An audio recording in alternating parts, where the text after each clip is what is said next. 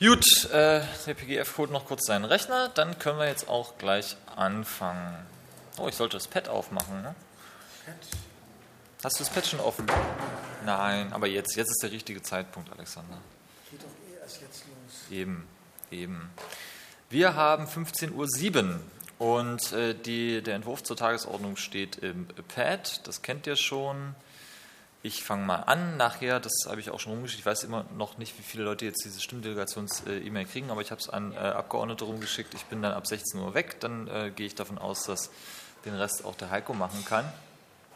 Ähm, genau. Kommen wir zu den An- und Abwesenheiten. Abwesend mit Delegation sind äh, Oliver Höfinghoff, der an mich delegiert, Christopher Lauer, der dann kommt und so lange an Heiko delegiert und ich ab 16 Uhr, der an Simon delegiert. Das heißt, äh, Simon muss dann sich noch Bömmelchen holen,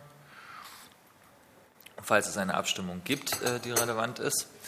Anwesend sind dementsprechend, und ich zähle jetzt Heiko mal dazu, weil der kommt ja eh gleich, ähm, ich, Simon Weiß, Wolfram Pries, Andreas Baum, Alexander Spieß, Heiko Herberg, äh, Alexander Morlang, Susanne Graf, Kowal, Simon Kowaleski, Pavel Meyer und Philipp Magalski. Das stimmt soweit, genau. Fabio und Gerwald sind nicht da und delegieren auch nicht, damit sind wir beschlussfähig.